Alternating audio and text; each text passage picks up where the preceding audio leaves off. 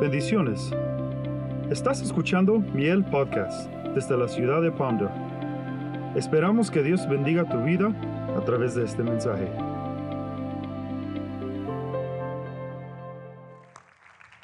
Gloria a Dios. Puede tomar su lugar en esta tarde, hermanos. Estamos haciendo las cosas tal vez un poquito rápido, pero he estado afectado de mi, mi problema, hermano, respiratorio. Y voy a tratar la manera de, compartir la palabra tal vez un poquito eh, suave, pero eh, decía, deseaba estar aquí, hermano. Podía haber eh, delegado a alguien que lo hiciera, pero deseaba estar aquí.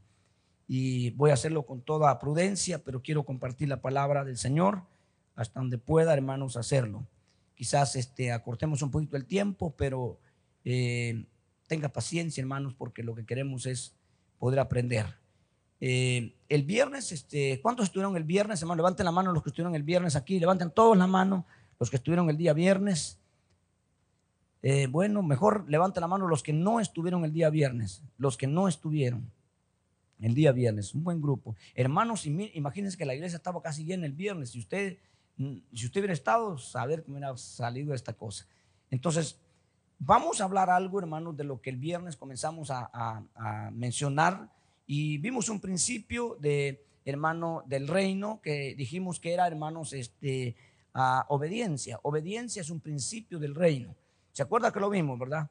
No podría yo, hermanos, y quizás eso me ha hecho sentir el deseo de poder continuar hablando de esto, porque el viernes, hermano, comenzamos y sería una buena oportunidad de continuar hoy para poder así, hermanos, quizás remachar, como se dice, hermanos, en el aspecto quizás secular, en lo que ya comenzamos. Espero, porque esto es muy importante. Hermano, la obediencia es la cosa, hermano, es la base fundamental para muchas cosas que hoy vamos a ver. Yo quisiera, hermano, que usted ponga mucha atención. Tal vez, no sé si me alcanza a entender la voz allá afuera, cómo se oye, ¿se oye bien? Más o menos, ¿verdad? Mero así con el carburador un poco desajustado. Pero ya viene el tiempo, hermanos, en que no vamos a tener este tipo de problema. Porque vamos a tener, hermano, nosotros un cuerpo muy, muy lindo. Un cuerpo, hermano, que no va a tener ningún problema de esta índole. Anoche, ayer estuvimos con los, con los matrimonios, hermano, en un hotel, hotelucho por ahí. Y eh, digo hotelucho, hermano, porque sí, la verdad, no, no, no, no, es, no recibimos lo que esperábamos. En el aspecto, pues, es decir, um, tal vez eh, físico, ¿verdad? Pero en el aspecto espiritual creo que Dios nos bendijo.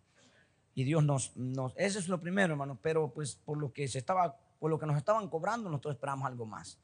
Pero bueno, lo que va a pasar es que vamos a irnos a otro, hermanos. Amén. Gloria a Dios. Lo importante es que recibimos, hermano, yo creo, yo creo que recibimos algo muy clave para la vida matrimonial. Bueno, entonces, hermano, eh, los que no se han casado, pues cásense y van a estar en las reuniones de matrimonio. Amén. Tienen toda la libertad de ustedes de casarse. Y usted no se ha casado porque no quiere. No, no, lo que pasa es que no se ha fijado en nosotros qué felices somos. ¿O no, hermanos? ¿O no es feliz usted? ¿Cuántos recomiendan, hermano, a los jóvenes que se pueden casar, que es una bendición? Amén. Unos cuantos nada más. Los demás, ¿qué pasa? Gloria a Dios. Bueno, vamos a ver entonces, hermano, hoy el principio de obediencia, hermano, como un principio vital importante en el reino de Dios. Yo voy a hablar, hermano, con toda libertad y voy a ver hasta donde pueda yo, hermanos, extenderme. hasta donde pueda extenderme, hermano, porque le digo, estoy un poquito afectado. No estoy enfermo, estoy nada más afectado. Enfermos cuando uno está allí, hermano, tirado, ¿verdad? Eh, totalmente, hermano, en un hospital. Pero eh, mientras usted pueda moverse, usted está afectado, pero no está enfermo. Amén. Es muy diferente estar afectado a estar enfermo. Ok, entonces, hermanos, vamos a abrir en el capítulo 14 del libro de Juan. Vamos a abrir ahí, hermanos, la palabra del Señor. Y vamos a ver algo muy crucial, muy importante. Yo voy a tratar la manera de tocar algunos puntos, hermanos, hasta donde alcance y usted, si quiere anotarlos, anótelos.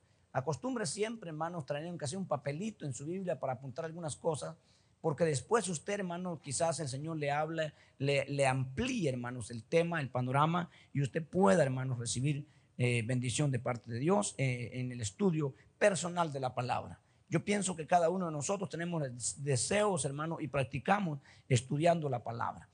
Vamos a hablar, hablar algo, hermano, importante. Eh, le dije que es, hermano, el principio de obediencia. Es un principio del reino. Y cuando usted vea, hermanos, un principio, yo de mucho rato, hermano, he tenido, le he dado mucha importancia a los principios. Porque, hermano, los principios es de suma importancia en todo aspecto, en toda cosa. Por eso que, hermano, Cristo es el principio. ¿Me entiende? Porque, hermano, y Dios, hermano, cuando iba a hacer el edificio, dice, hermanos, eh, espiritual o místico, hermano, dice que la primera piedra que puso, hermanos, fue la piedra del ángulo. Y esa piedra es Cristo. Y sobre esa roca, hermano, está edificado todo el edificio. Dice Pablo, hermano, que el fundamento ya está puesto. Ahora nada más dice, mire, cada quien como sobre edifica sobre el fundamento. Entonces es muy importante que nosotros entendamos esto. Juan capítulo 14, veamos el verso 21 y lo leemos juntos, hermano. ¿Quiere leerlo conmigo así en, alta voz? Amén. ¿Quiere ponerse usted de pie para leer este, estos versos? Hágalo. No es que es más espiritual lo que se deba, hermano. No, pues que usted puede leerlo sentado, de pie o como quiera, pero con el corazón abierto. Capítulo, le dije 14, verso 21, dice, dice así, el que tiene mis mandamientos y los guarda, ese es el que me ama. Y el que me ama será amado por mi Padre.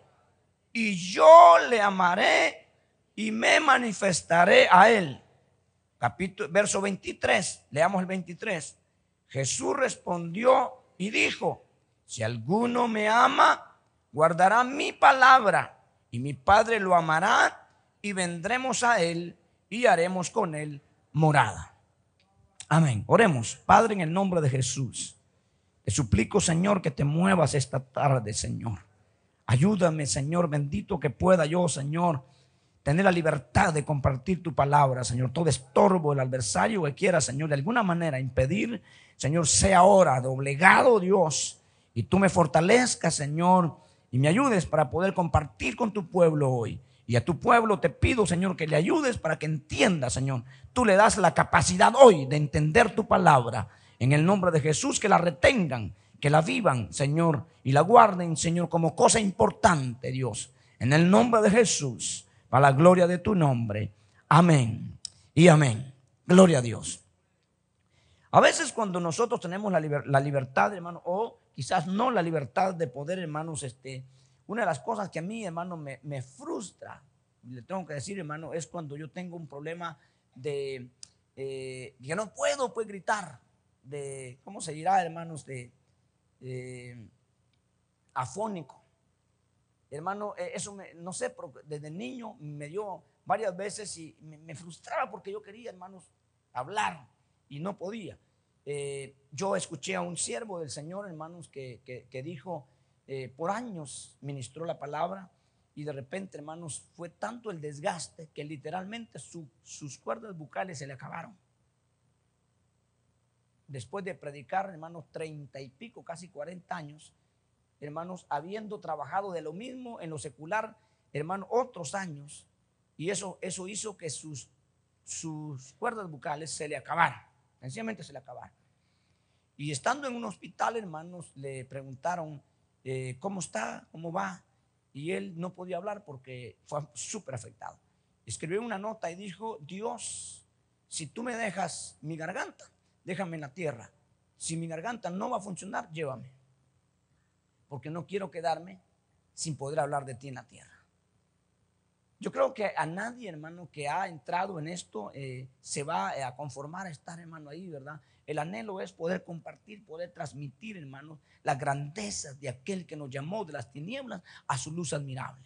Ahora, mientras tengamos la oportunidad, hermano, podamos, hermano, aprovecharla nosotros. Mire, mientras usted tenga sus piernas buenas, hermano, y su salud que le permita de poder saltar, por ejemplo, danzar, hágalo, hágalo, porque quizás cuando ya usted quiera hacerlo ya no va a poder. Entonces, mientras pueda, hermanos, usted haga todo lo que está a su alcance en manifestación, hermano, de que usted ama y que usted, hermano, está agradecido con el Señor. No, mira, olvídese los prejuicios y lo que la gente opine, lo que la gente diga. La Biblia dice que nosotros, hermanos, saltaremos como becerros de la manada. Hermano, cuando veamos, dice el sol de justicia trayendo en sus alas salvación. Y nosotros hemos recibido, hermano, esa salvación. Entonces, saltemos de alegría. Es una manifestación de algo, hermanos, sobrenatural o de algo que pasó los límites, rebasó los límites de una expresión. Usted ha visto cuando se ganan un carro, cuando se ganan mil dólares, tres mil dólares, cómo santa la gente. Hermanos, porque se ganaron algo que no esperaban. Nosotros nos, nos dieron algo más que todo eso. Nos dieron la salvación. Nos dieron la vida eterna. Amén. Amén, hermanos. Entonces, ¿cómo va a quedar usted ahí? Bueno, lo estoy celebrando. Mire, yo entiendo que los jovencitos que no saben qué es salvación, así se ponen a aplaudir, miren. Así aplauden. tienen razón algunos, porque ellos no saben qué es salvación. Pero qué triste sería para nosotros que estemos así, hermano, cuando nos han salvado. Amén. Tal vez, tal vez usted, eso hermano, se burlaba en el mundo, decía, y, y ya van a estar las tortillas, decían allá por Dios vivía, hermano. Cuando oían a los, a los hermanos aplaudir. Decían, ya van a las tortillas. Haciéndole burla, ¿me entiende? Hermano, pero nosotros ahora entendemos, hermano, que la Biblia ordena y, da, y dice, hermano, que debemos de aplaudir. Y no está diciendo si quieres. Dice, hermano, todo lo que respire, alabe al Señor. Pueblos todos, batid las manos y aplaudid al Dios de Israel. Mira, entendamos bien ese punto. Eso no es, hermano. Miren, hermano, si quieren. Dice, todos porque Él es digno. Amén. Ahora nosotros no necesitamos que nos digan, nosotros lo hacemos sin que nos lo digan. Porque nosotros conocemos. Amén. A veces no entendemos ciertos pasajes de la palabra, hermano, y esto es para la gente que no sabe. Para, hermano, vamos a hablar ahora, es importante. Entonces, hermano, lo que vemos aquí en los versos que hemos leído, hermano, vemos eh, uno de los pasajes más relevantes en lo que es, hermano, la obediencia. Ahora, nosotros tenemos que entender, hermanos, que nosotros muchas veces, hermano, y la Biblia dice que nadie puede llamar a, Jesús Señor si no es por el Espíritu. Si usted llama a Jesús, hermano, el Señor es porque usted recibió el Espíritu. Y por el Espíritu Santo usted puede, hermano, identificar y llamar a Jesús Señor. Pero una cosa es llamar a Jesús Señor y otra cosa es tener a Jesús como Señor. Entonces, lo que vamos a hacer hoy es descubrir en qué, hermano, es Señor Jesús de nosotros. Porque, hermano, el Señor le dijo a una gente que le decía, Señor, Señor, Señor. Mire cómo estoy gritando yo, hermano, cómo soy. ¿Saber qué? Pero ignore eso. Y le decían, hermano, y Cristo se paró, hermanos, y les dijo, ¿por qué me llamáis Señor, Señor? No tiene ninguna validez que me esté llamando Señor, Señor, si no hacéis lo que yo les digo. Entonces, basado en ese verso, nosotros tenemos que saber que Jesús es Señor de su vida y de mi vida en lo que usted obedece. Nada más.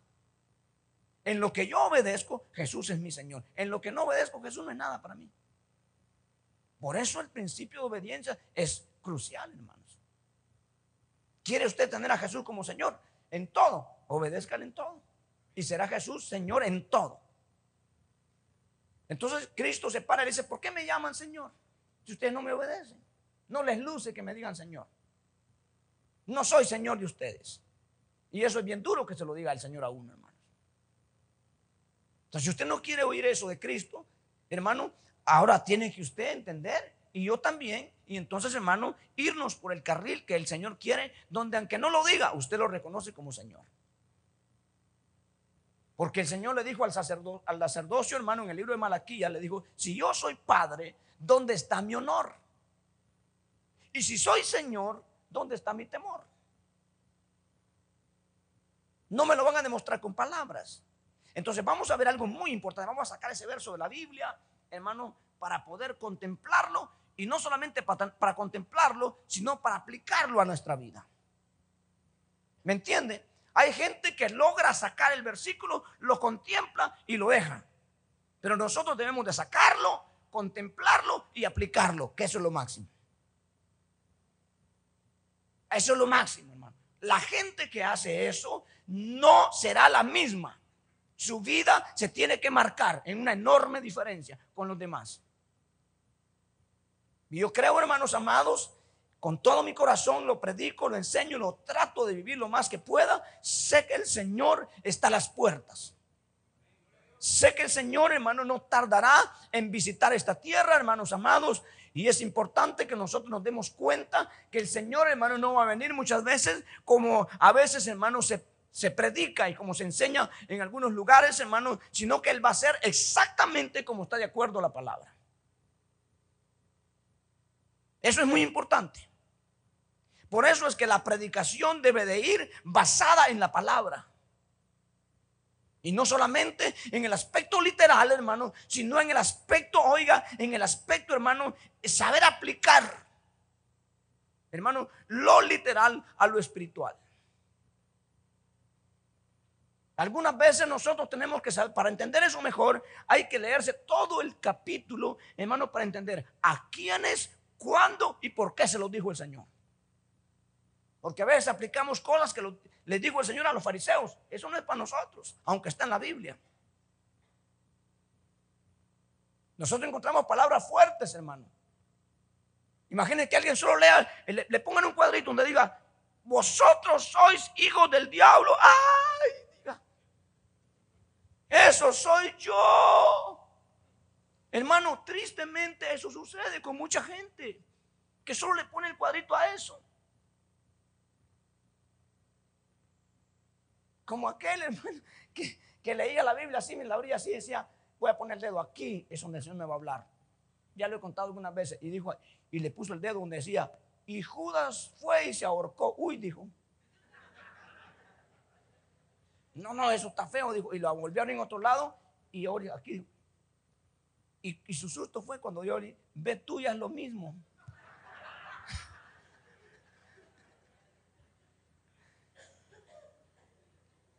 Imagínense, hermano, si lo, si lo agarra literal ese individuo, tiene que ir a ahorcarse. Porque ahí dice, Judas fue y se ahorcó, ¿verdad? Y entonces el Señor le dijo a aquel, ¿se acuerda? Ve tú y haz lo mismo cuando le habló la misericordia. Pero si leemos así la Biblia, como tristemente pasa en mucho, y generalmente gente con muchas ganas, pero con poca instrucción. Hermanos, no importa si usted es catedrático, usted puede ser el mejor profesional, pero si usted, usted puede ser, no importa que sea profesional en la rama de afuera, hermano, de lo, de lo secular, pero puede ser un ignorante de acuerdo a la palabra. Entonces, hermano, eh, ¿usted cree que el hombre que vino a Jerusalén a que le explicaran el capítulo 53 de Isaías era un ignorante en el aspecto secular? Era el ministro de Finanzas. Y yo creo que ningún ministro de esa altura ponen a cualquier ignorante, hermanos.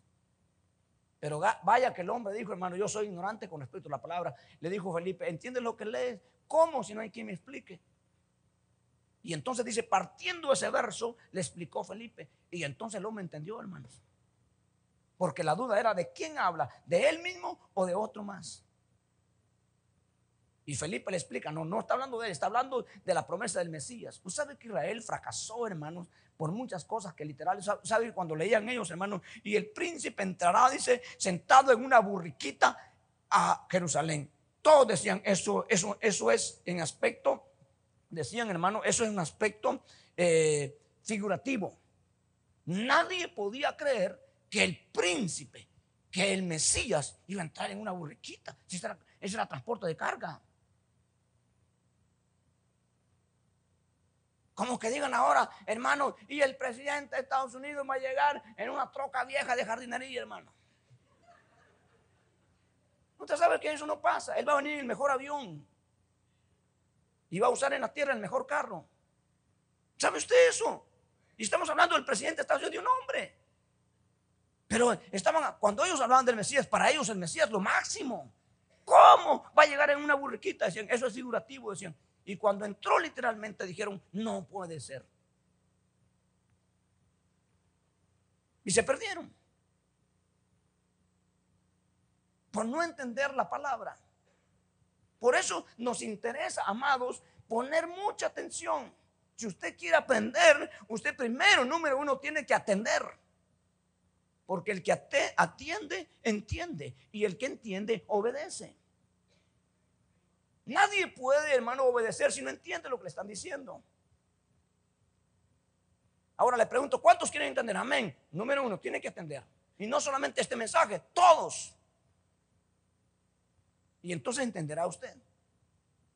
Entonces, hermano, viendo este pasaje, Cristo le habla y como él, hermano, ha establecido que en boca de dos o tres testigos conste toda cosa, por eso es que cuando el Señor va a decir algo muy importante, lo repite dos veces. Y aquí leímos el verso 21 y el 23 diciendo prácticamente lo mismo, porque es importante lo que va a decir. Entonces, esto es muy importante, hermano. La obediencia es la base del éxito en la vida espiritual. Entonces vimos el, por eso es que los apóstoles cuando les pidieron, ustedes deben de desobedecer a Dios y obedecernos a nosotros. Dijo Pedro y Juan, hermano, no, no, eso no nos está permitido. Preferimos morir antes, hermano, que obedecerle a usted y desobedecer a Dios, porque estamos mirando un principio, uno de los más grandes. No podemos. Y por eso ellos estaban dispuestos a morir, porque estaban pidiéndoles uno de los principios más grandes, dije, del reino. Entonces, hermano, tenemos que entender, y esto es muy importante, yo aquí lo tengo anotado, para que no se me olvide. La evidencia, hermano, la obediencia, oiga bien si quiere apuntarlo, la obediencia es la evidencia de amor. Nadie puede decir que ama si no obedece. ¿Entendió? La obediencia es la evidencia de amor. El amor no es, hermano, ya dijimos y entendimos, el amor no es un sentimiento ni una pasión. El amor es te amo con más que cualquier cosa, yo te amo, hermano. Pero no vas a probar con eso que verdaderamente amas. Vas a probar que amas más que cualquier cosa cuando estés dispuesto a hacer lo que ese Señor te está pidiendo que hagas.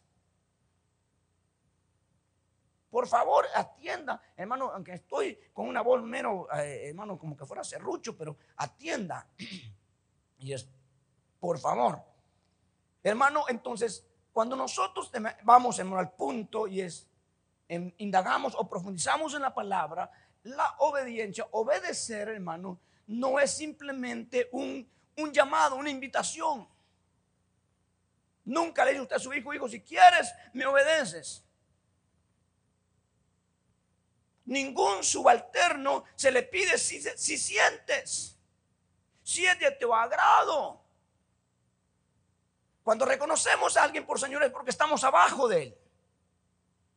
Y entonces, hermano, la obediencia es un mandato.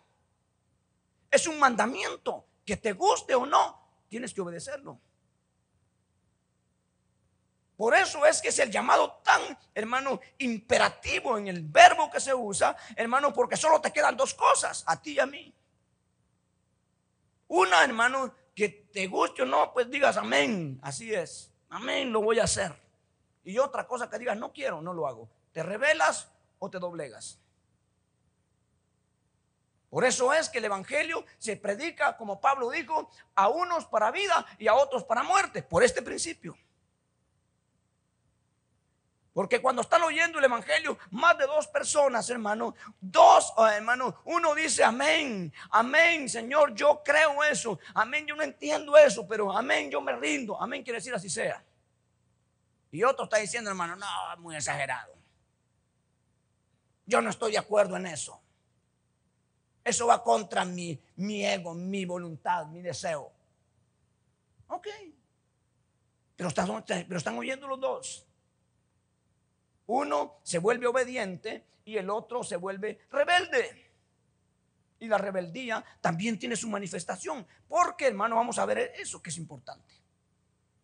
¿Cuántos quieren tener manifestación de Dios en sus vidas? ¿Sí? ¿Usted quiere que Dios se manifieste de alguna manera en su vida? ¿Sí? Pues qué bueno que vino hoy. Porque va a aprender usted. Qué bueno, qué bueno que vino hoy, hermano. Porque aquí vamos a verlo en este pasaje. Entonces, hermano, la obediencia, hermano, tiene su resultado. Tiene, hermano, su recompensa. Una de las cosas que a Dios tanto le agrada, y dijimos el, viernes pasado, hermanos, que el Hijo de Dios, hermano, en su triunfo universal fue porque el Hijo se sometió al Padre en obediencia. Y él, hermano, que nunca en la, en la historia, hermanos, en la prehistoria, mejor podríamos decir, hermano, nunca, nunca, nunca el Hijo se ha revelado al Padre. Aún cuando se determinó, hermano, en las cortes celestes, hermano, el momento en que Dios mismo tenía que participar, hermano, en, la, en el rescate del hombre. Entonces, hermano, se oye, hermano, cuando el Hijo, en la voz de Isaías en la tierra, dice, hermano, ¿quién irá? ¿A quién iremos? ¿Quién irá a hacer este trabajo? Y el Hijo dice, yo heme aquí, Padre. Envíame a mí. Cuando hicieron eso, hermano, supo todo lo que iba a pasar.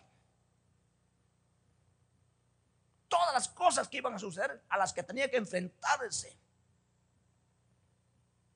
Por eso es, hermano, que yo oí algo me impactaba, porque nosotros, yo no sé qué piensa usted, hermanos, cuando usted, eh, a, menos que usted no tenga claro, no entienda, no sepa, nadie, nadie le hayan explicado qué significa la cruz. Por ejemplo, nosotros, hermano, eh, estábamos a punto de hacer un, un sign ahí atrás eh, para el nombre de la iglesia. Apenas nos acabamos de poner en el pared, pero que tenemos que ponerlo ahí. Y en todo lugar lo primero que le ponen es una cruz. Le digo, quíteme esa cruz, le digo yo. Y me dice la, la, la, persona, me dice, ¿por qué si es una iglesia? Todo el mundo, una, estoy hablando de una persona inconversa, pero me da tristeza que en la mayoría de iglesias cristianas siempre hay una cruz al frente. Siempre hay una cruz por todos lados. La cruz, hermano, la gente no sabe pero la cruz era sinónimo de maldición, porque la Biblia dice, maldito el que es crucificado. La cruz es repugnante. Por eso Cristo dice, hermano, yo sufro persecución, dice, porque predico la cruz de Cristo.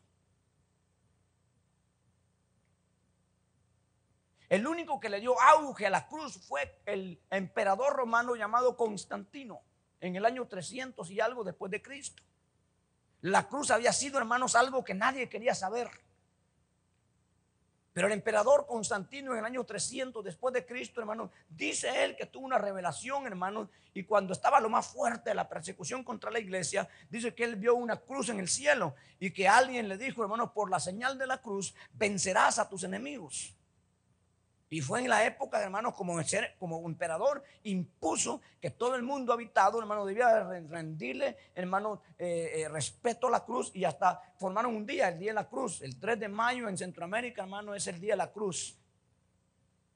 Entonces, hermano, resulta que eh, la cruz cogió un auge ahí, hermano. Y como los cristianos predicaban a Cristo y a este crucificado, él, hermano, eso asoció y dijo, bueno, entonces los cristianos tienen razón, van a participar en, nuestro, en nuestra religión que se va a formar de ahora en adelante. Pero realmente, hermano, la cruz es repugnante. Por eso que Cristo en el Getsemaní, hermano, él no quería. Él no era de su agrado hermano, llevar la cruz. Pero, eh, pero si el padre le dice, no hay otro, eso es lo más grueso, eso es lo más duro. No por la muerte. Él lo había dicho muchas veces, yo pongo mi vida. Nadie me está matando, yo estoy muriendo por todos. Porque ahí morían, hermanos, ¿quién murió a la derecha y a la izquierda de Cristo? ¿Quiénes eran? Gente de ese tipo. Ahí morían, hermanos, toda la gente de ese nivel porque era el máximo castigo. Y era la exhibición vergonzosa de decir, aquí está, estamos exhibiendo al farsante. Y eso es lo que hicieron con Cristo. Entonces, hermanos, ahora debemos de entender nosotros esto. Es muy importante esto. Porque Cristo dice, hermano, en el verso que leímos, los, los dos versos que leímos, dice, hermano, el que me ama, ese es el que guarda mi palabra, el que me obedece. Ese es el que me ama.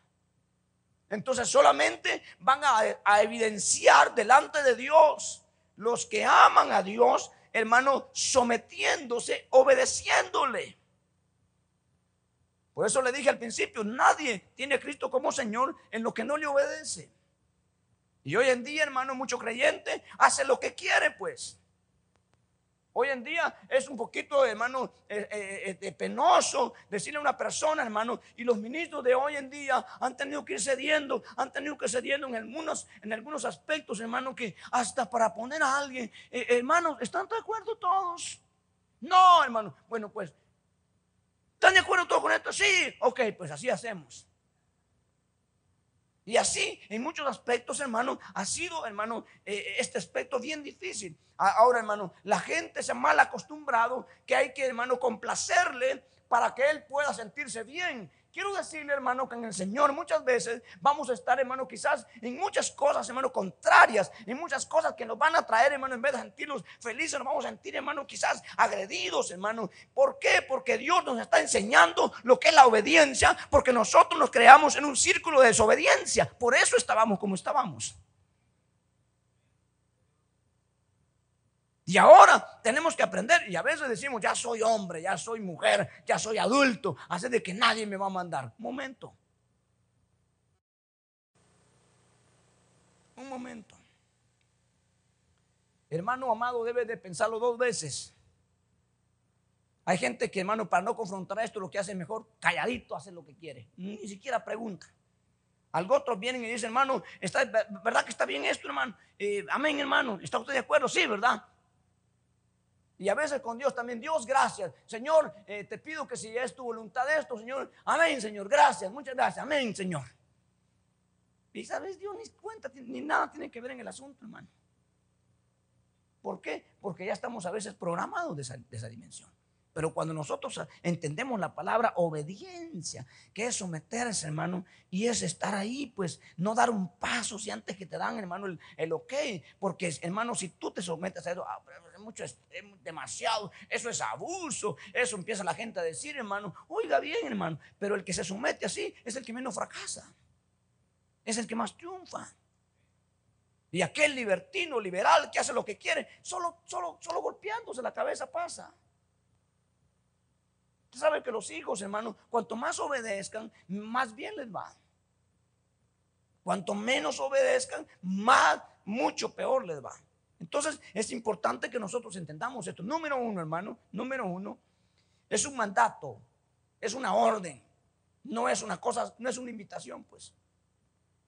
A mí yo me asusté, hermano, hace poco, que nosotros, hermano, este, muchas veces pasamos por alto ciertas cosas. Nosotros a veces, hermano, fíjense, lo que pasa es que todavía no hemos llegado, pero vamos a llegar a un momento que vamos a, operar de acuerdo a la palabra. Cuando nosotros invitamos a alguien a Cristo, hermano, nosotros le decimos, eh, lo que hacemos es una invitación a aceptar a Cristo.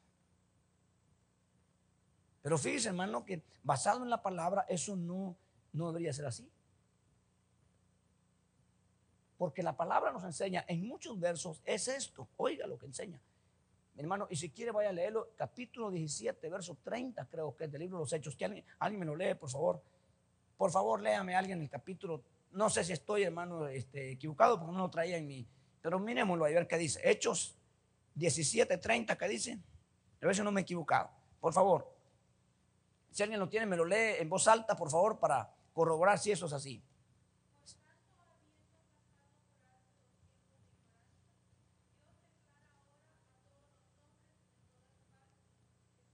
Ese es el verso. ¿Pero qué versión es? Las Américas. ¿La Reina Valera qué dice?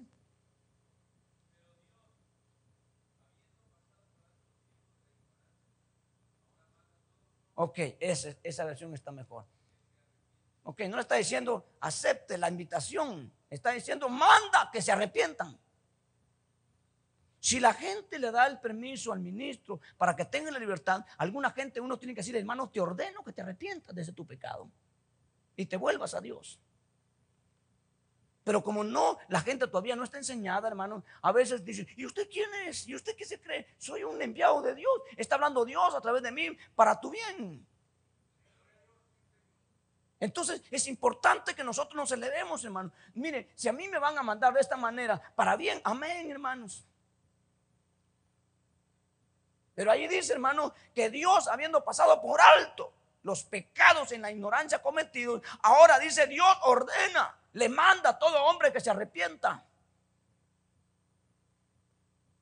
No está diciéndole, hermano, te invito para que te arrepientas. No, no, es un mandamiento. Porque el que se arrepiente, ese entra. Y el que no, pues se queda fuera. Y así va a encontrar usted muchos versos de esa índole.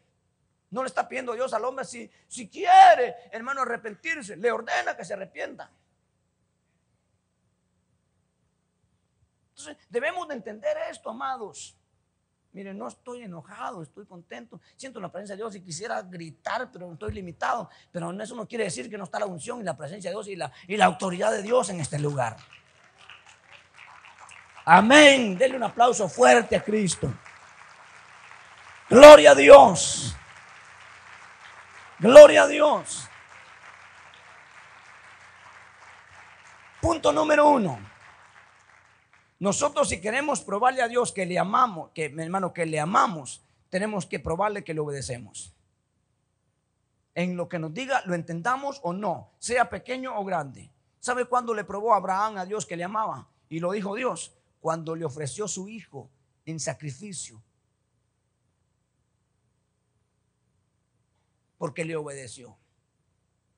Cualquiera de nosotros, hermano, hubiera tenido recursos para decirle, Dios, ¿cómo es que tú me pides a mí? ¿Cómo es que tú no quieres sacrificios humanos? Y de hecho, Dios no quiere sacrificios humanos. Por eso lo detuvo cuando le iba a, sacrificar.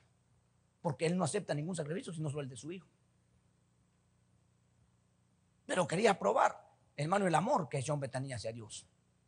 Y cuando dice hermano que Abraham, ¿por qué no lo detuvo yendo hermano camino? Qué golpe más fuerte hermano cuando el hijo le pregunta, papi, llevamos la leña, llevamos el fuego, pero ¿dónde está el cordero? Le dice. Y entonces usó la frase Abraham, hermano del nombre hebreo que dice Jehová gire, que significa Dios proveerá. Qué dolor hermano. Él sabía que Dios le había pedido a su hijo. Pero como era un hombre de fe, y hombre de obediencia, le digo, Dios proveerá. Entonces, hermano, la obediencia es adoración. Es la primera vez en toda la Biblia que se usa la palabra adoración. No se había usado antes. Ese verso que le estoy mencionando, y si usted quiere anotarlo, hermano, es Génesis 22, 5. Porque Abraham le dice a sus siervos, hermanos, cuando iban, hermanos, llegó el momento en que ni a cabalgadura van a seguir ya, hermanos. Va, esto va a ir de menos, de más a menos, hermanos, rindiendo, rindiendo, rindiendo. Cuando llegaron a un punto que ya el asno no podía seguir, hermanos, ahora tienen que cargar ellos la leña y tienen que seguir, hermanos, los, los, los acompañantes no pueden ir, ahí se tienen que quedar. Y Abraham dice, hermanos, espérenos aquí, nosotros volveremos. Volveremos, no dice volveré volveremos. Pero si iba a sacrificar a su hijo, pero era un hombre de fe. Volveremos. Vamos a ir nada más a adorar, porque la obediencia es adoración. Cuando tú obedeces, estás adorando a Dios. ¿Me entiendes? ¿Crees tú en lo que logras entender que cuando tú le dices, Dios, amén, lo que tú digas, yo lo hago, ¿crees que eso no le agrada a Dios? Más que le ofrezca, hermano, mil corderos, un desobediente. ¿Sabes por qué la ofrenda de Caín fue más agradable que la de, de Abel que la de Caín? ¿Sabes por qué? Porque a Caín venía sencillamente obedeciendo lo que Dios había dicho. Por eso dice que Dios vio el corazón de Abel y después su ofrenda. Dios no mira primero la ofrenda, sino el corazón. Y no recibe primero la ofrenda, sino antes el corazón. Por eso es que dice, cuando traigas tu ofrenda al altar y tienes algo contra tu hermano, déjala ahí y ve y arréglate y después ven a ofrecerla. Porque antes que la ofrenda estoy viendo tu corazón. Entonces, amados hermanos, número uno, la evidencia de amor es la obediencia. Si no hay obediencia, es cuento, no hay amor. Así de sencillo. Y si usted quiere manifestación de Dios, hermano, entonces usted tiene que entender este verso, porque ahí mismo lo dice, hermano. Dice que, hermano, que si me aman, mi palabra guardarán. Y entonces dice, nos manifestaremos. Ningún desobediente, partiendo de este versículo, tendrá manifestación de Dios. Será un hombre seco de Dios, será una mujer seca de Dios. Y se pregunta, ¿y por qué? Yo estoy haciendo esto, estoy haciendo lo otro. ¿Pero por qué? Porque no estás obedeciendo. Es muy importante. Porque la manifestación de Dios se basa en la obediencia. Amén, hermanos. ¿Quieres tú tener visitación de Dios? Aprende lo que es la obediencia. Y tendrás manifestación de Dios. No importa lo que, lo que te critiquen, no importa lo que te señalen, no importa lo que te digan. Si tú eres un hombre obediente, tendrás presencia de Dios. Se manifestará Dios sobre tu vida en los momentos más cruciales, más difíciles de tu vida. Ahí estará Dios presente contigo. Porque aquí dice en ese verso. Aleluya. Gloria a Dios. El Evangelio no es una religión más. El, Evangelio no es, hermano, un pasatiempos. Las congregaciones no son un pasatiempo. ¿Quiere pasar usted el tiempo o perder el tiempo? Hay otros lugares mejores en el mundo para que pierda el tiempo. Este es un lugar para aprovechar el tiempo. Amén. Aquí no venimos a entretenernos. Aquí venimos a aprovechar el tiempo. Aleluya. Gloria a Dios, que se me aclare la garganta para gritar más duro. Porque a veces pienso que no me oye. Pero sí me estoy oyendo, ¿verdad? Aleluya. Por eso yo no podía ni dormir. Anoche he dormido muy pocas horas, hermano. Porque yo quería estar este día ahora aquí. Y aprovechándolo el viernes, hermano, y terminar esto ahora. Porque sé que está fresco. Este es un principio eterno. Uno de los principios más fuertes en el reino de Dios que no puede soltarlo, que no puede jugar con él, que no puede venderlo por cualquier cosa, por nada. Aquí, aquí se tienen, este es, el, este es el colador más fino, donde se quedan, hermanos, los desobedientes. Aquí solo pasan los obedientes. Entonces, hermano, este es el velo entre el lugar santo y el lugar santísimo. ¿Usted sabe, hermano, que ese velo no tenía puerta? Y era un, velo grueso, gruesísimo, hermano. Y no tenía puerta. No se registra, hermano, en la construcción ni en toda la historia que el velo del lugar santo al lugar santísimo tuviera puerta. Entonces, ¿cómo entraba el, el sumo sacerdote? Que era el único que entraba. ¿Cómo entraba? ¿Sabe cómo entraba?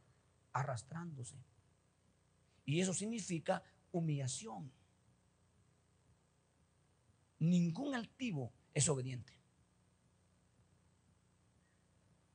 Si alguien es obediente, es el sencillo, el humilde. Por eso es que el sencillo, el humilde, dice Dios lo mira de cerca. ¿Por qué? Porque traspasa el velo del lugar santo al lugar santísimo. Y el altivo puede estar en el atrio. Y el atrio está lejos. Es importante esto, hermanos.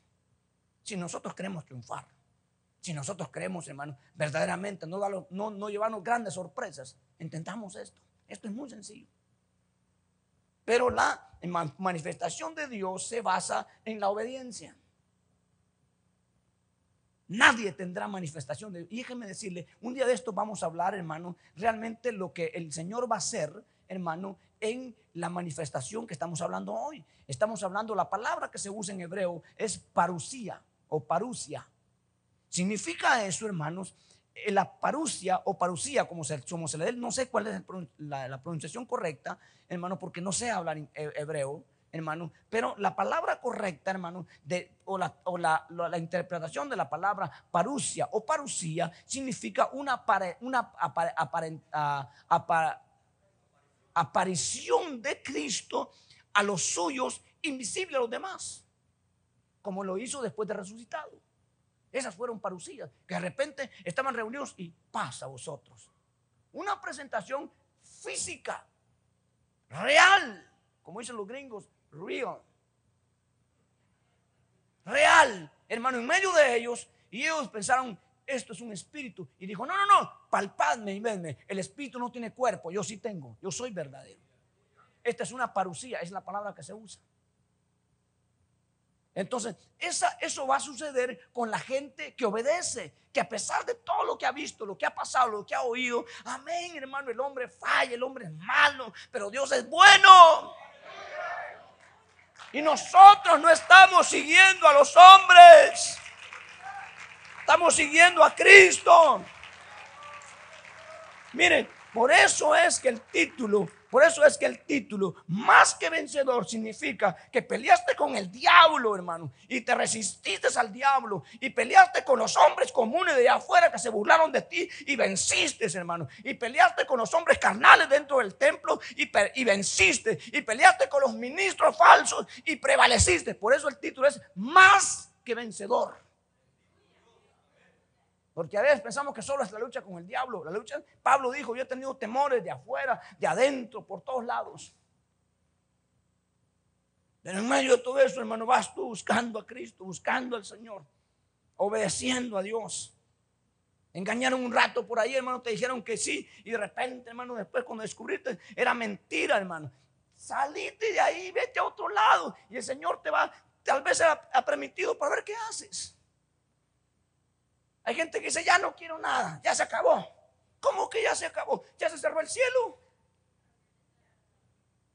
Cuando se cierra el cielo, entonces, ni modo, ya no, hay, ya no hay esperanza. Pero mientras está abierto el cielo, hermano, hay que luchar por entrar. Por eso que dice, hermano, el reino de los cielos se ha acercado y solamente los valientes lo arrebatan, no los cobardes.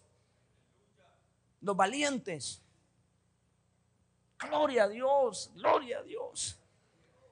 Siento una unción fuerte de Dios, hermano. El tema es muy, muy importante.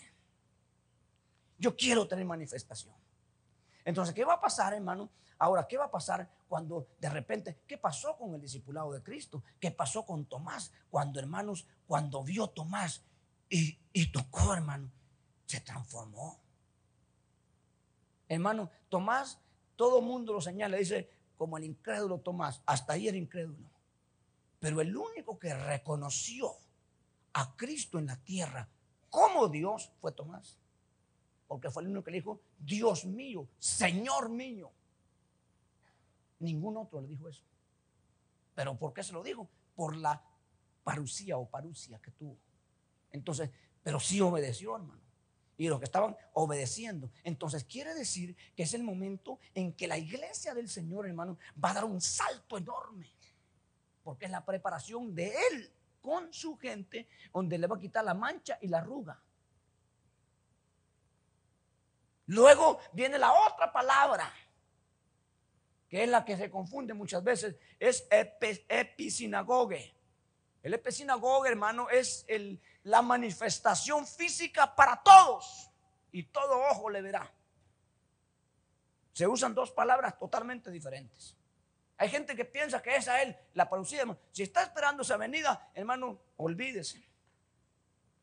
Debe estar usted pendiente con lo que es, hermano, la parucia o parucía. Porque esa va a ser la máxima, porque esa va a ser la exaltación en la tierra de la iglesia. Entonces, pero no la va, no la va, no la va a tener ningún desobediente. Está limitada solamente para la gente que obedece. Y no en ese último momento, sino desde mucho tiempo atrás. Hay gente que va cediendo, hermanos, y otros que poniendo freno cada día. No, no me convence, no, no me gusta. ¿Sabe que hay gente que viene, hermano, a oír para, para contraatacar, para, para oponerse, para juzgar, para... Así hay gente que viene. Mire, uno de predicador debe pensar que todos vienen, hermano, a oírlo y a recibir, porque si no, le damos desde que arriba, ¿no? Entonces uno tiene que estar, hermano, con, totalmente libre de eso para que entregue la palabra con toda solvencia y con toda amabilidad y con todo amor. No pensando que hay unos ahí, hay que darlo desde aquí a metrallarlo. No, no, De eso se encarga el Señor. Amén. Nosotros vamos a entregar la palabra para el que verdaderamente lo anhele, lo desee. Entonces, hermano, número uno dijimos, hermano, la manifestación de amar a Dios es la obediencia. Y la obediencia al Señor, hermano, es la base para tener la visitación de Él. Vendremos a Él. Nos manifestaremos a Él. Pero está hablando, hermano, los que me aman, los que obedecen. Eso es lo que está diciendo Dios. Otro punto que vamos a ver importante, hermano, en esto es Oiga bien, hermano, la obediencia, mire pues por qué es un principio. La obediencia, óigalo bien, es la forma que Dios tiene, hermano, o el recurso, lo que usted quiera, hermano, que Dios tiene para protegerte. ¿Me entiende? Yo aquí le puse dos cosas, hermano. Dice, es la única forma que Dios puede protegernos del mal. Es el único método de Dios para proteger nuestra vida. No hay otro. Mire, mire hermano, Dios por un obediente es capaz de hacer cualquier cosa. Por un obediente. Por uno que obedezca. Por uno que ame. Dios es capaz de hacer cualquier cosa, hermanos. Proféticamente hablando, Pablo profetizó o usando la palabra, hermano, de ciencia o sabiduría. Pablo usó cuando iban en el viaje, se acuerdan en el barco dijo, hermano, no vayamos. Al marinero se acercó y le dijo, mire, señor marinero, no vayamos. Yo estoy recibiendo de parte de Dios que el viaje va a ser mortal, no vayamos. Pero como era un prisionero, ¿qué, qué, qué valor tenía? Tú cállate. Vamos. Y dice que de repente se puso tranquilo, hermano, el clima. No, dijo, vámonos. Y se fueron, hermano y que pasa en el camino. Usted sabe lo que pasa, lo que dice ayer, hermano. Tremendo, no sé por cuántos días, hermano. No, no estrellas, no luz de sol, nada, hermano. Y entonces Pablo, que obedeciendo a Dios, él no iba porque ni modo que le tocaba si era prisionero. Pero era un obediente que estaba ahí. ¿Qué pasó? Sus súplicas, sus ruegos, hermano, Dios le responde por el ángel. Le dice, Pablo, Dios ha oído tus oraciones y te ha concedido no solamente tu vida, sino la vida de todos estos tripulantes que van acá. Ni uno va a aparecer. Dios es capaz de hacer cualquier cosa, hermanos. No importa lo que tenga que hacer cuando, hermanos, ve un obediente, hombre o mujer. Hoy en día, hermanos, tenemos, hermanos, un gran número y nos alegra decir, hermano, la congregación está creciendo, las congregaciones están creciendo, la iglesia se está desarrollando. Sí, hermano, pero con un montón de gente desobediente. Que tienen que, hermano, tienen que romper, hermano, ese patrón de conducta. Si quieren triunfar, si quieren fracasar, siga así. Yo, yo no sé, hermanos, yo no sé. Pero me atrevería a decir esta tarde, hermano, y decirle, después de un mensaje, de una palabra como la que hoy estamos oyendo, hermano, es un reto para todo aquel que lo oyó. Es una responsabilidad para todo aquel que pudo oír. Tiene la, hermano, la, tiene la voluntad porque jamás Dios va a pasarse sobre la voluntad. Pero, hermano, ya no tiene excusa. Ya no puede decir, nadie me dijo, no me pueden decir nadie de ustedes, hermano, ¿por qué no se entretuvo? Hermano, no me pueden eh, maldecir. Yo tengo la responsabilidad, hermano, porque quiero ser libre de la sangre de todos. Si a mí me está alumbrando un poquito más el Señor de alguna manera, tengo que comunicarlo. Por eso estoy haciendo mi trabajo de atalaya. Y el trabajo de la atalaya era decir al pueblo, peligro, peligro, peligro y nada más. la responsabilidad del pueblo era, prepararse, hermano, porque venía un peligro. Y en esta tarde yo le digo a usted, hermano, es un peligro. Aquel hermano que vive una vida, hermano, desordenada, una vida a su antojo. No podemos vivir así.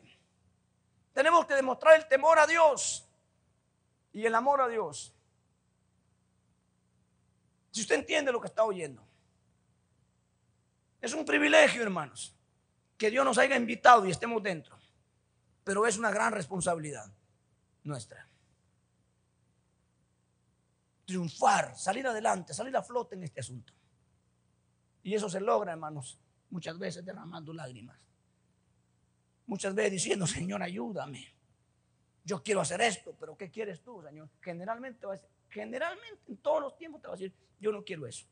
Y por eso que hay un pasaje que dice, hermano, porque mis pensamientos no son como tus pensamientos, ni mis caminos como vuestros caminos, son diferentes. Uno dice, no, yo me quiero ir por aquí. Dios dice, no, te vas a ir por aquí. Y esa es la, la el reto, hermano. ¿A dónde vas a ir?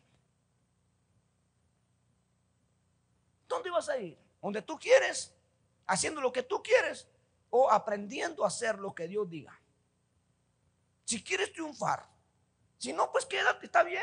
Hermano, es más, ni el carácter te van a cambiar, ni te lo van a mejorar cuando tú te pongas así. Si tú piensas que vas a hacer y a desarrollarte como nacías en el mundo, estás muy equivocado. El mundo es muy diferente a lo que es estar dentro de la iglesia de Cristo. En el mundo puede hacer la gente lo que quiera, porque todo está perdida, está acabado. Aquí no, hermanos. Eso es un reino de vida, un reino de salud, un reino de, éxito. Y no podemos destruirnos. Hermano, si una persona está contagiada con el virus eso, con la enfermedad esa, hermano, del, SIDA, hermano, eh, eh, ¿qué cuidado va a tener de, que, de no tocar sangre contaminada? Pues ya está, ya está arruinado. Y el cuidado es usted que no está contaminado. Usted tiene que tener cuidado, hermano, que no, le van a echar sangre contaminada, porque usted no tiene ese problema. Pero el que está contaminado, que la toque. ¿De qué se va a preocupar? Pues Hoy en día, hoy en día, oigan hermanos, tenemos que estar buscando a quién le agrada, cómo le agrada, cómo lo hacemos, hermanos. Y nos olvidamos que tenemos que preguntarle a Dios y hacer aunque no nos guste, pero no va a ir bien. Amén. Yo no quisiera que nadie se vaya, yo no quisiera que nadie se enoje, pero no me queda otra. Hermano Pablo dijo, si yo trato de agradar a los hombres, no soy siervo de Cristo. Pero si agrado a Cristo, no soy siervo de los hombres. Y yo prefiero eso, ser siervo de Cristo y no de los hombres. Y para ser siervo de Cristo, hermano, muchas veces le vamos a caer mal a algunos. Pero vamos a caer bien a otros. Mire, le caigamos bien o mal, si predicamos la palabra, no en un aspecto legalista, hermano, señalador y condenador. No, no, no, no, hermano, no estoy haciendo eso esta mañana o tarde ya. Estoy nada más compartiéndole un principio, hermano, del reino. Muy importante. Aleluya, siento la presencia de Dios, hermano. Bueno, entonces es importante. Tomemos otro punto, hermano, no sé hasta dónde voy a poder llegar. Otro punto, hermano, que vamos a ver que cuando la gente entiende, previo habiendo atendido, hermano, entonces la gente obedece. Oh, hermano, abiertamente, porque hay gente así, hermano. Yo he estado con gente, hermano, pero mire, a mí qué me importa, dicen. A mí no me interesan, a mí, hermano, déjese de cosas. Así hay gente, hermano. Y estoy hablando de gente convertida a veces. Entonces, hermano, Mire, y para que alguien no se quede así, hermanos, hermanos, hermanos, no solamente convertido era Jonás, sino que era un ministro, con un ministerio profético. Y mire cómo se le puso aún a Dios. Cuando Dios lo exhorta, le dice, Jonás, ¿tienes acaso tu derecho? Lo tengo, le dijo, y hasta la muerte. De un, de un ministro, no digamos, hermano, de un convertido. Ahora, hermano, la, fíjese, el problema es que esto va enlazado en todo. Hermano, la fe, hermano, me, me impacta esto porque para poder obedecer, primero tiene que uno tener fe, es lo primero que tiene que haber. Hermano, ahora me llama la atención, léame por favor la, Reina Valera a eh, alguien que tenga la Reina Valera, porque la Américas tiene una llamada, dice lo mismo, pero mejor la Reina Valera, por favor, léame a alguien, capítulo 11, estoy chispudo ahorita con los versos, hermano. Capítulo 1, capítulo 11, verso 1 y 2 de, del libro de Hebreos. Por favor, me, está, me está así, no tengo la facilidad hoy de, pedirle a usted el verso. Miren lo que dice ahí, en la Reina Valera, por favor. 11.1 del, del libro de Romanos.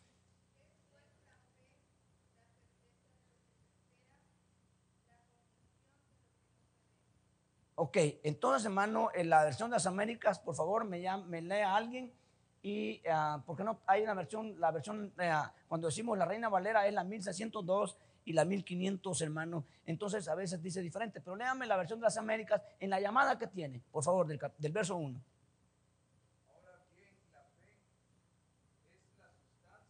Exacto, eso es el verso. Ok, oiga esto, hermano, oiga esto. Mire, nosotros debemos de entender y debemos de separar lo que significa. Fíjese que eso, eso es importante. Porque esa es la palabra correcta. La fe no es una virtud. La fe no es una idea. ¿Oyó bien? La fe no es una emoción. La fe es una sustancia. Químicos, biólogos, doctores, los que sepan qué es una sustancia. Hermanos, por eso es que entendiendo eso, vamos al otro verso, dice Dios, más el justo por la fe vivirá, porque es una sustancia y no una virtud, que te sostiene, que te alimenta, que está ahí para darte. Mas el justo por la fe vivirá, porque la fe es la sustancia, es una sustancia. Amén. Entonces, hermano, ¿qué pasa? Nadie puede, ningún incrédulo puede obedecer. Esto es para los creyentes. Entonces, hermano, porque la desobediencia es la base del fracaso. Por eso es, hermano, que el verso es radical, que dice, hermano, me están fluyendo los versos ahorita. Dice, hermanos, dice el verso ese, dice, hermano, el que crea es salvo y el que no está condenado, dice, ya es condenado.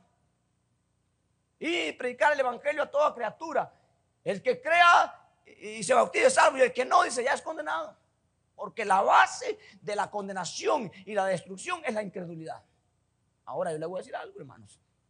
El diablo muchas veces, hermano, ha fincado en el corazón de muchos creyentes, hermano, incredulidad. Y hoy en día, hermanos, la iglesia misma del Señor está llena de incrédulos. Y eso es importante, hermanos.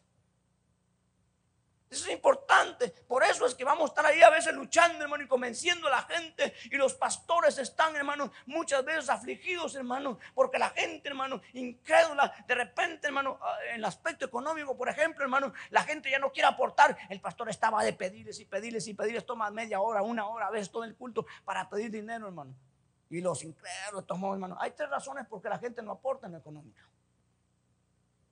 tres razones importantes. Y la primera es por incredulidad. No creen. Porque si creyeran, se, entregarían. Porque cuando nosotros ofrendamos dinero, ¿cómo, cómo, ¿cómo tiene usted el dinero? Usted no es narcotraficante, ¿verdad? Ni es chantajista, ni es brujo, ni es nada. Usted es un hijo de Dios, ¿no? ¿Cómo adquiere usted el dinero? ¿Y cómo hace usted para trabajar? Pone parte de su vida. Un desgaste, hermano. Y no sé qué usted hace, pero lo que usted haga es un desgaste, hermano, que usted está haciendo ahí. Pone su vida, ahí pone todo. Entonces, cuando usted, hermano, va a aportar dinero a la obra o al reino, está poniendo parte de su vida. Y mucha gente no lo hace, número uno, porque son incrédulos. Porque no creen que vale la pena. Porque no creen en lo que la palabra de Dios dice por incredulidad. Y otra razón es, hermano, otra razón es por temor. No me va a alcanzar, no la voy a hacer, no voy a... Hermano, si Dios está contigo, el Señor se encargará de ayudarte y de proveerte si Él es proveedor. Él es Jehová, Jiré. ¿Quién se iba a imaginar en la experiencia de Abraham, hermanos, que en la cumbre de la montaña no era costumbre, era costumbre para las cabras monteses, pero nunca para los corderos, que iba a estar allá en la cumbre un cordero? Pero allá estaba, porque Jehová Jiré es proveedor. Amén. Y cuando amas, como estamos viendo hoy, dice la Biblia, el perfecto amor echa fuera el temor. Son las razones por las que la gente no participa, porque no entiende, porque no sabe, porque no quiere. Y la última es por codicia. Amén. No era en el tema, pero se lo digo por el mismo. Aleluya. Gloria a Dios. Amén. Bueno, ya siento que me está aclarando la, la voz ahorita. Aleluya. Ok, vamos a ver el último punto. Yo creo que ya tenemos que ir terminando. El último punto es, hermano, cuando la frustración llega cuando llegan muchas cosas negativas y feas, hermano, a la vida del creyente. Y sabe, hermanos, que a veces, hermano, lo ha... Permítame un traguito de esto. Ah. Entonces, hermano, cuando llega a la vida del creyente, hermanos, la frustración, la derrota, la desgracia y todas las cosas negativas, feas, horribles, hermano, a veces la gente ya no hay qué hacer porque cuando los vemos encerrados, a veces buscamos, hermano, ¿y ahora qué hago? Estoy, ahora sí estoy dispuesto a hacer lo que sea. Usted no, usted no se imagina la angustia del mundo, hermano, como la angustia que tuvieron los antidiluvianos, hermano, cuando vieron que se estaba lloviendo. ¿Se puede imaginar usted la angustia de los padres, hermano, cuando el agua se iba llegando aquí, agua se.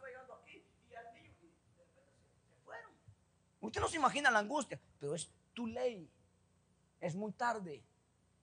Cuando la gente entra en angustia, hermanos, a veces Dios le empieza a hablar, hermano, la gente dice, mira, tienes que tomar tiempo para tu gente, tienes que tomar tiempo para esto, tienes que tomar tiempo, no, es que no puedo, no, es que si me voy a desbalancear, no, es que de repente cae en cama y dos meses en el hospital, ¿y qué hizo? ¿Se murió de hambre? No, Dios lo sostuvo, pero tuvo que esperar hasta ese momento. Entonces, amados hermanos, no podemos compensar, hermano, con sacrificios lo que perdimos por desobediencia. No podemos. Ahora, hermano, yo le doy todo. No quiere nada. Dios no quiere nada de los desobedientes. Mejor quiere una onza, hermano, de un obediente que mil toneladas de un desobediente. Yo desprecia eso. ¿Me entendió? No podemos tratar de compensar con sacrificios lo que perdimos por desobediencia. Es el peor error.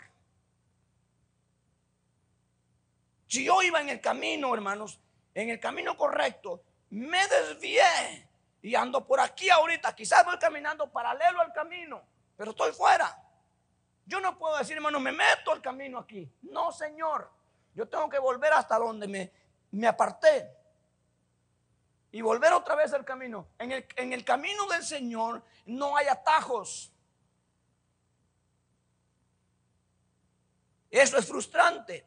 Porque cuando tú retrocedes y vienes aquí, hermano, si eres, hermano, parte de una congregación y ahora resulta que los que iban a la par van allá ahora. Y tú ahora vas atrás, cuando deberías quizás haber ido adelante. Hermano, y eso que mucha gente no lo puede superar, porque ellos quieren, hermano, entrarse allá adelante y pasar adelante. Eso no se puede en el Señor. Hay que pagar el precio muchas veces. Por eso es, no te salgas. Aguántate. Mantente. Agárrate del Señor. Si alguien te quiere echar, dile, no, no, ¿cómo, cómo que me quieres votar si yo aquí me han llamado? Sin pelear, pero no te salgas. Amén. Porque van a haber muchos que te van a querer sacar, aún de los que van en el camino. Con cosas, hermano, con un montón de cosas. Te van a querer sacar. Hermano, sería una cobardía decir, pues ni modo, hermano, yo quería ir ahí, pero me, no quiero me salgo. ¿Quién va a perder? Tú. ¿Me entiendes? Tú vas a perder. Entonces, ahora sé sabio, seamos sabios, hermano. No, hombre, si al salirme aquí significa derrota, pierda, pérdida, fracaso. No, hombre, yo aquí me mantengo. No me importa que se salgan quien quiera, yo voy a mantenerme. Yo quiero ser vencedor. Eso es importante que lo sepamos. Gloria a Dios. Aleluya. Qué, qué, presencia de Dios más linda hay. ¿Qué querrá hacer Dios con nosotros, hermanos? Que nos está hablando de esta manera. Piense un momento, ¿qué querrá hacer Dios con nosotros? Porque sabe, hermanos, que lo peor que nos puede pasar es que nos quedemos nosotros aquí consolándonos nosotros solos. Usted sabe que una, este mensaje, si usted quiere ponerle, hermano, un, título o medirlo, este es un mensaje de exhortación. Este no es un mensaje de consolación, de exhortación. Pero qué bueno es tener, por lo menos, yo le decía una vez a ustedes, los que, se, los que estaban se van a acordar, qué bueno que Dios nos hablen que sea para regañarlos, le decía yo a usted. Porque qué triste es que yo ya no te hable ni para regañarte. Esto es frustrante. Eso es lo peor que le puede pasar a una criatura. Por eso que Saúl cuando experimentó eso, tuvo que ir con una bruja, hermano, porque ya no aguantaba. Dice, Dios no le hablaba ni por sueño, ni por profeta, ni por Umín, ni por Tumín, ni por Urín, ni por Tumín. ¿Ok? Hermano, ¿sabe cuál era el, el Urín y el Tumín? Unas piedras que llevaba el sacerdote. Una roja y una verde. El semáforo de Dios. Y en el semáforo de Dios no hay luz amarilla. Se encendía la piedra roja, hermano. Era decir, no, no se mueva nadie. Y nadie se movía. La luz verde, corramos, avancemos. Pues a Saúl ya no le llevaba ni por ningún medio de esos. Tuvo que terminar yendo a una bruja, hermano. Que él las había sacado del territorio de Israel. Tuvo que salir fuera. Porque él, en el celo del Señor, había sacado todo cuando tenía voz de Dios. Pero ¿sabe por qué? Perdió la presencia de Dios, la manifestación de Dios. ¿Sabe por qué? Por desobediente. Yo una vez le pregunté al Señor, hermano, y le decía, Señor, ¿por qué si, si, David pecó más feo que Saúl? Saúl, hermano, pecó, no, eh, viéndolo bien así, a simple vista, en términos humanos, no fue tan grave, hermano, como el, comparándolo en términos humanos con el pecado de, de David. David, hermano, fue adúltero, asesino y de todo. ¿Por qué, ¿Por qué David mantiene el reino, hermanos? Y sentarse en el trono, ¿por qué? ¿Y por qué Saúl? Por sencillamente, hermanos, sencillamente ahora entendiendo, Saúl, hermano, violó un principio que no se puede violar. Y David no. Mire, cuando lo va juzgar Dios, le dice estas palabras. Y esa es la diferencia. Le dice Dios, hermano, a Saúl, por cuanto tú has desechado la palabra del Señor, el Señor te desecha a ti. Pero a David le dice, por cuanto menospreciaste la palabra, el Señor te hubiera añadido. Empieza, em, cambia pues. Es muy diferente desechar a despreciar. Porque es el despreciar el primer paso para alejarse. Pero puede volverse, desechar ese ya, desecho. Tremendo esto. Quisiera como seguir más hablando, hermanos, pero creo que tenemos que tomar un tiempo para meditar en lo que hoy hemos escuchado. Yo creo que los mensajes se van a ir poniendo. Solo voy a terminar lo que le empecé a decir para redondear esto. Hermano, ¿qué querrá hacer Dios con nosotros que nos está hablando de esta manera? Que nos está diciendo, oye, ajusten lo que tienen que ajustar. Hey, vuélvanse a mí de esta manera que quiero que se vuelvan. ¿Por qué? Hermano, porque cuando Dios hace eso es porque no te ha desechado, pues, es porque tiene planes contigo. Es porque estás llamado, está haciéndote un llamado para participar de la gloria. Usted sabe que hay tres cosas, hermanos, que Dios da al hombre.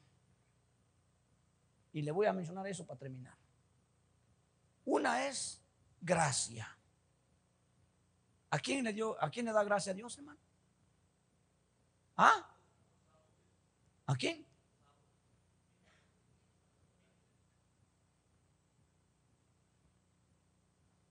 No, no han llegado. ¿Ah? ¿A quién le da gracia a Dios, hermanos? ¿Ah? ¿Sabe quién le da gracia a Dios? Y va a saber usted que es cierto, a los pecadores. Cuando tú eras pecador y yo te dio gracia, por gracia has sido salvo. Pero yo quiero ir más allá de eso. Ya yo, yo, yo no estoy menospreciando la gracia de Dios. La abracé y la tengo y estoy contento porque me dio gracia cuando era pecador. Pero yo quiero ahora lo que Dios tiene para los santos. Y a los santos ya no les da Dios gracia, les da gloria. Cuando eras pecador te dio gracia y, hoy le salvo. Pero hoy que eres salvo, si vives en santidad y en obediencia, está para ti reservada la gloria. Es más que la gracia. No en el sentido pues de, de ubicación.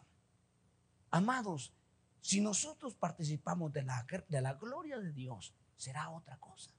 Si con la gracia, mira dónde vamos. Ahora, ¿Qué está esperando usted? Pues hermano, yo no sé. Debe de preguntar, cuando le pregunte, ¿qué está esperando? Estoy esperando el capítulo 60, verso 1. ¿Cómo fluyen ahorita? Del libro de Isaías. cuando Dios da la orden y dice, levántate, resplandece, porque ha venido tu luz y la gloria de Jehová ha resplandecido sobre ti. Eso será lo más grande, lo más glorioso que le pase a la iglesia en la tierra.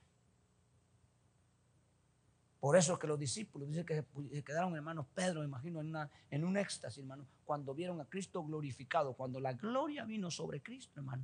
Dice que Pedro dijo eso porque no sabía qué decir. La iglesia, hermano, que ha sido, hermano, receptora de la gracia de Dios, le espera la gloria de Dios.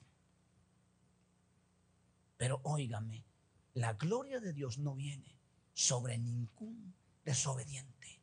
Eso será odio, eso será marcado. Para los desobedientes está reservado otra cosa. Los hijos, hijos, no estoy hablando de bastardos, hijos de desobediencia, está reservada la ira de Dios. Para los hijos de obediencia, los hijos en obediencia, está reservada la gloria de Dios. Usted decide. Está a tiempo. ¿Qué va a hacer? Usted decide. Mi responsabilidad, como el final de este mensaje, ha llegado. Hoy comienza usted y yo a vivir lo que hemos oído. ¿Por qué no cierra sus ojos un momentito, hermano? Aleluya.